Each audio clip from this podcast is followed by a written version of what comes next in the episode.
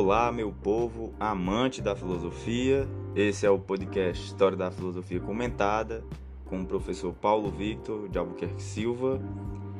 Neste podcast, nós estamos utilizando o livro História da Filosofia de Dario Antiseri e de Giovanni Reale, um dos livros mais importantes que fala sobre a história da filosofia. Neste momento, nós estamos, nós iniciamos um um novo capítulo, que é o capítulo 6, Platão e a Academia Antiga. Estamos ainda no primeiro tópico, que é a questão platônica, que nós iniciamos na, no último episódio. E vamos no episódio de hoje, ele está dividido em duas partes novamente. Eu sempre procuro trazer duas partes quando é possível. No, na primeira parte do, do, do episódio, nós vamos ver o 1.3, que são os escritos as doutrinas não escritas e suas relações. E logo após, na última parte, vem o tópico 1.4, que é os diálogos platônicos e Sócrates como personagem dos diálogos. Então, este é o episódio número 50. Olha só quantos episódios, que legal. E eu percebo que vem aumentando a quantidade de, de visualizações, não seria visualizações, de reproduções, melhor dizendo. Então, isso para mim significa que as pessoas estão se interessando e que eu estou contribuindo de alguma forma para o conhecimento filosófico. Vamos continuar aqui nessa introdução zona sobre o pensamento platônico. Então, para início, 1.3, os escritos, as doutrinas não escritas e suas relações.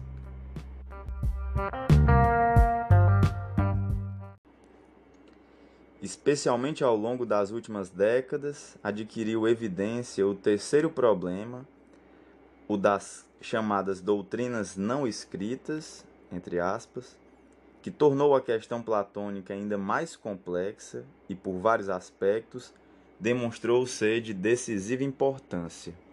Bem, eu acredito que vocês devem estar curiosos. Como assim, doutrinas não escritas do Platão? Eu nunca ouvi falar sobre isso. Pois é, vamos lá ouvir falar sobre hoje.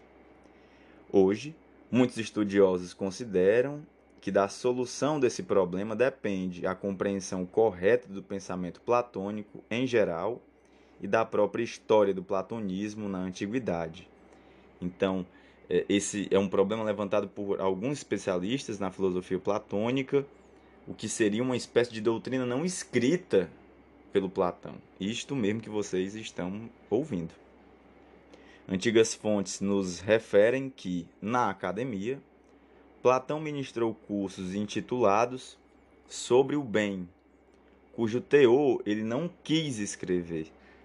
Em tais cursos, discorria sobre realidades últimas e supremas, ou seja, sobre os primeiros princípios adestrando os discípulos para a compreensão desses princípios através do rigoroso raciocínio metódico e dialético.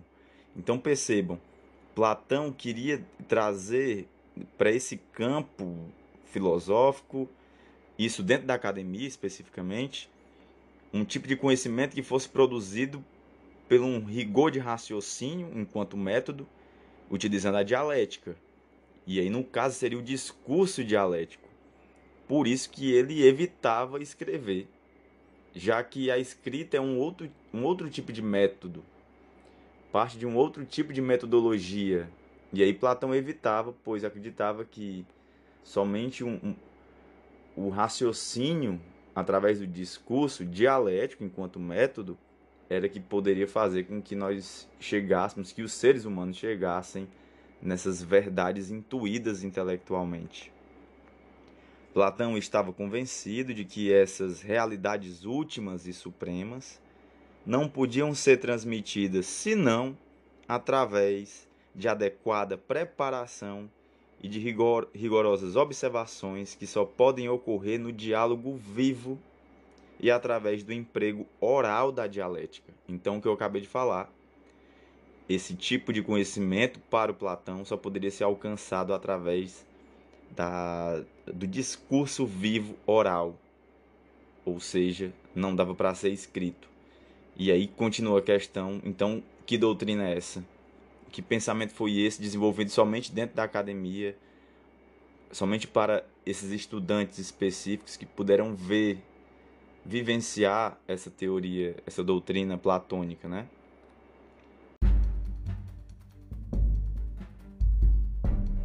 O próprio Platão nos dá conta disso em sua carta sétima, e aí vem uma citação o conhecimento dessas coisas não é de forma alguma transmissível como os outros conhecimentos, mas apenas após muitas discussões sobre tais coisas e após um período de vida em comum, quando, de modo imprevisto, como luz que se acende de uma simples fagulha, esse conhecimento nasce na alma e de si mesmo se alimenta.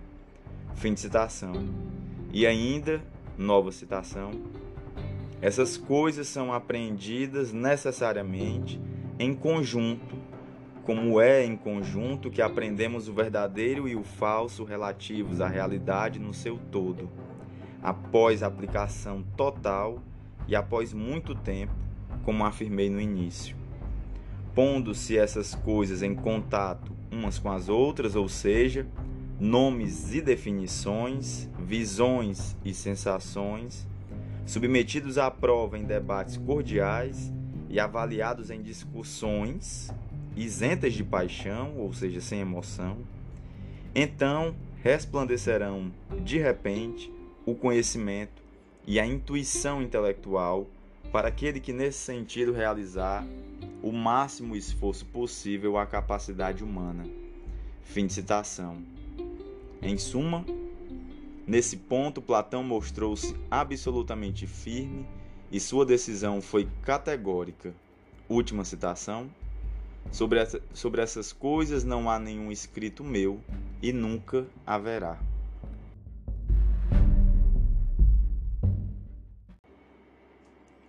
Percebam, Platão, então, ele afirma numa carta, na carta sétima, que ele tinha uma, ele afirma categoricamente que tinha uma doutrina que só poderia ser vivenciada dialeticamente através da habilidade oral, enquanto método, mas que jamais poderia ser escrita. Qual o motivo disso, né? Por que que não poderia atingir o rigor metodológico, dialético através da escrita? Bem, é algo que nós vamos refletir somente com o tempo. Entretanto, os discípulos que assistiram às lições escreveram essas doutrinas sobre o bem, e alguns desses escritos chegaram até nós. Olha só que coisa boa. Platão desaprovou a iniciativa e, mais ainda, condenou expressamente esses escritos, considerando-os nocivos e inúteis pelas razões já mencionadas. Admitiu, porém, que alguns desses discípulos haviam compreendido bem suas lições, ou seja, se alguns discípulos que copiaram a doutrina não escrita platônica, se eles compreenderam bem, então é, ele está dizendo o quê? Que nós podemos confiar no que está escrito. Para concluir, além dos diálogos escritos, para bem compreender Platão, também precisamos contar com as doutrinas não escritas que nos foram legadas pela tradição indireta, doutrinas essas que constituem certas partes de diálogos, que no passado se revelaram enigmáticas ou problemáticas, recebem nova luz exatamente à medida que possam ser confrontadas com as doutrinas não escritas. Então percebam, eu acredito que vocês, quem está acompanhando, não sei se já tem alguma noção de Platão, mas pode ter certeza que vocês vão conhecer um novo aspecto da filosofia platônica. Finalmente, cumpre observar que os diálogos escritos remetem a um discurso que alcança alto nível de expressão e cujo fecho se encontra somente nas doutrinas não escritas, expostas nas lições ministradas aos discípulos da academia e compiladas sob o título de sobre o bem, que constituem ponto de referência essencial para a compreensão do pensamento platônico.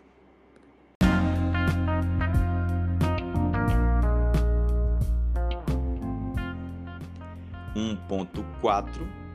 os diálogos platônicos e Sócrates como personagem dos diálogos.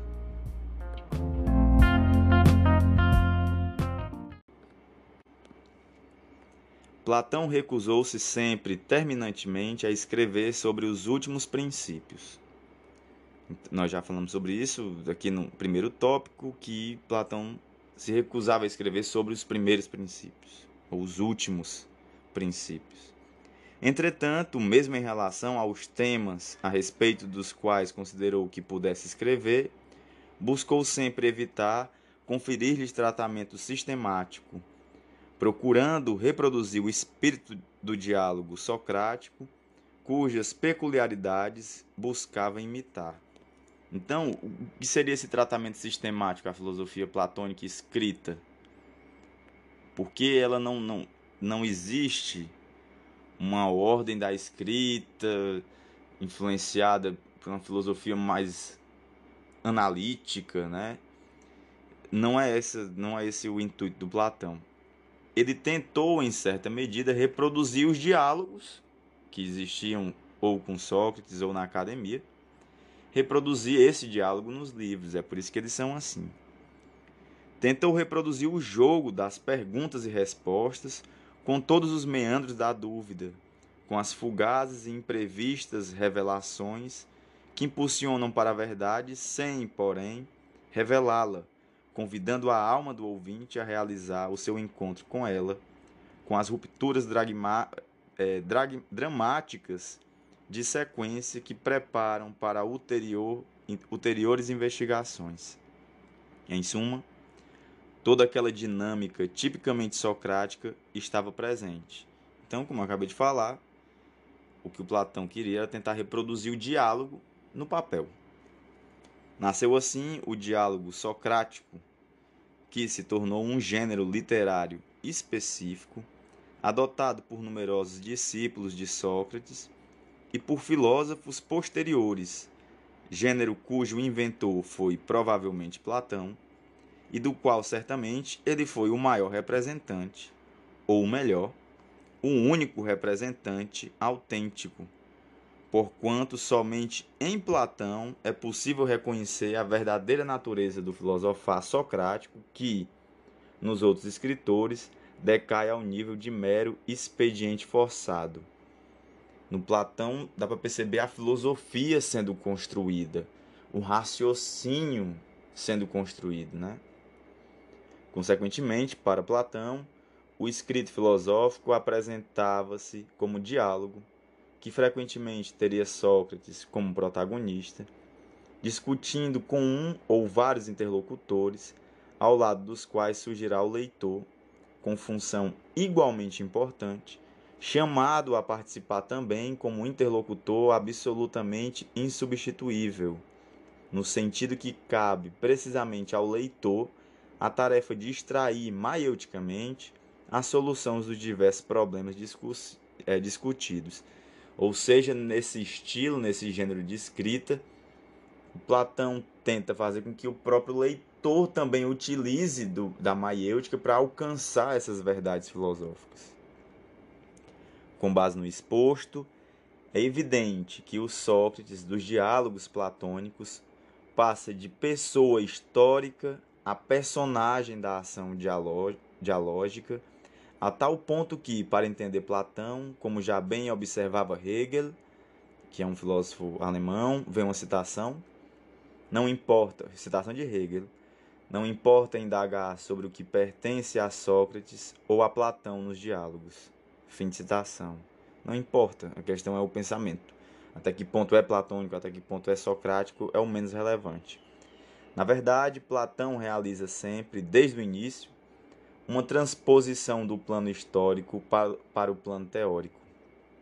E é nessa perspectiva teórica que devem ser lidos todos os escritos platônicos. Assim, o Sócrates dos diálogos, na realidade, é Platão. E o Platão escrito, pelos motivos acima aduzidos, deve ser lido levando-se em conta o Platão não escrito. E aí, esse é o detalhe é, depois de se ter noção da doutrina não escrita, nós temos que ler o Platão escrito, tendo em vista a doutrina platônica não escrita. De qualquer forma, constitui erro ler os diálogos como fonte totalmente autônoma do pensamento platônico, repudiando a tradição indireta.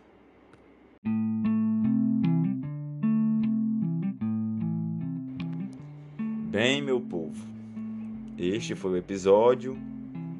Não sei se vocês estão impressionados.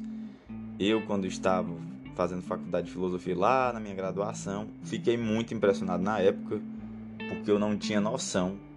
Eu fiz uma disciplina sobre metafísica, já conhecia o pensamento platônico, mas nunca tinha ouvido falar de uma doutrina não escrita do Platão e que eu só fui conhecer na disciplina de Metafísica 1, né, que era sobre metafísica antiga e início da medieval.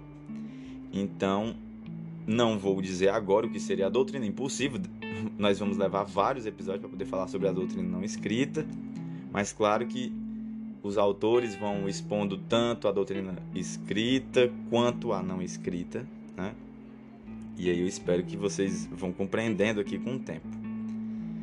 Bem, para o próximo episódio, nós vamos falar sobre o, o, o significado de mito agora na filosofia platônica e também é, o caráter poliédrico existente na filosofia de Platão. Então é isso, espero que tenham gostado, espero que estejam gostando. Compartilhe, não esqueça de compartilhar. Tem muita gente que gosta de filosofia, a filosofia é importante um grande abraço a todos e todas e até mais. Valeu!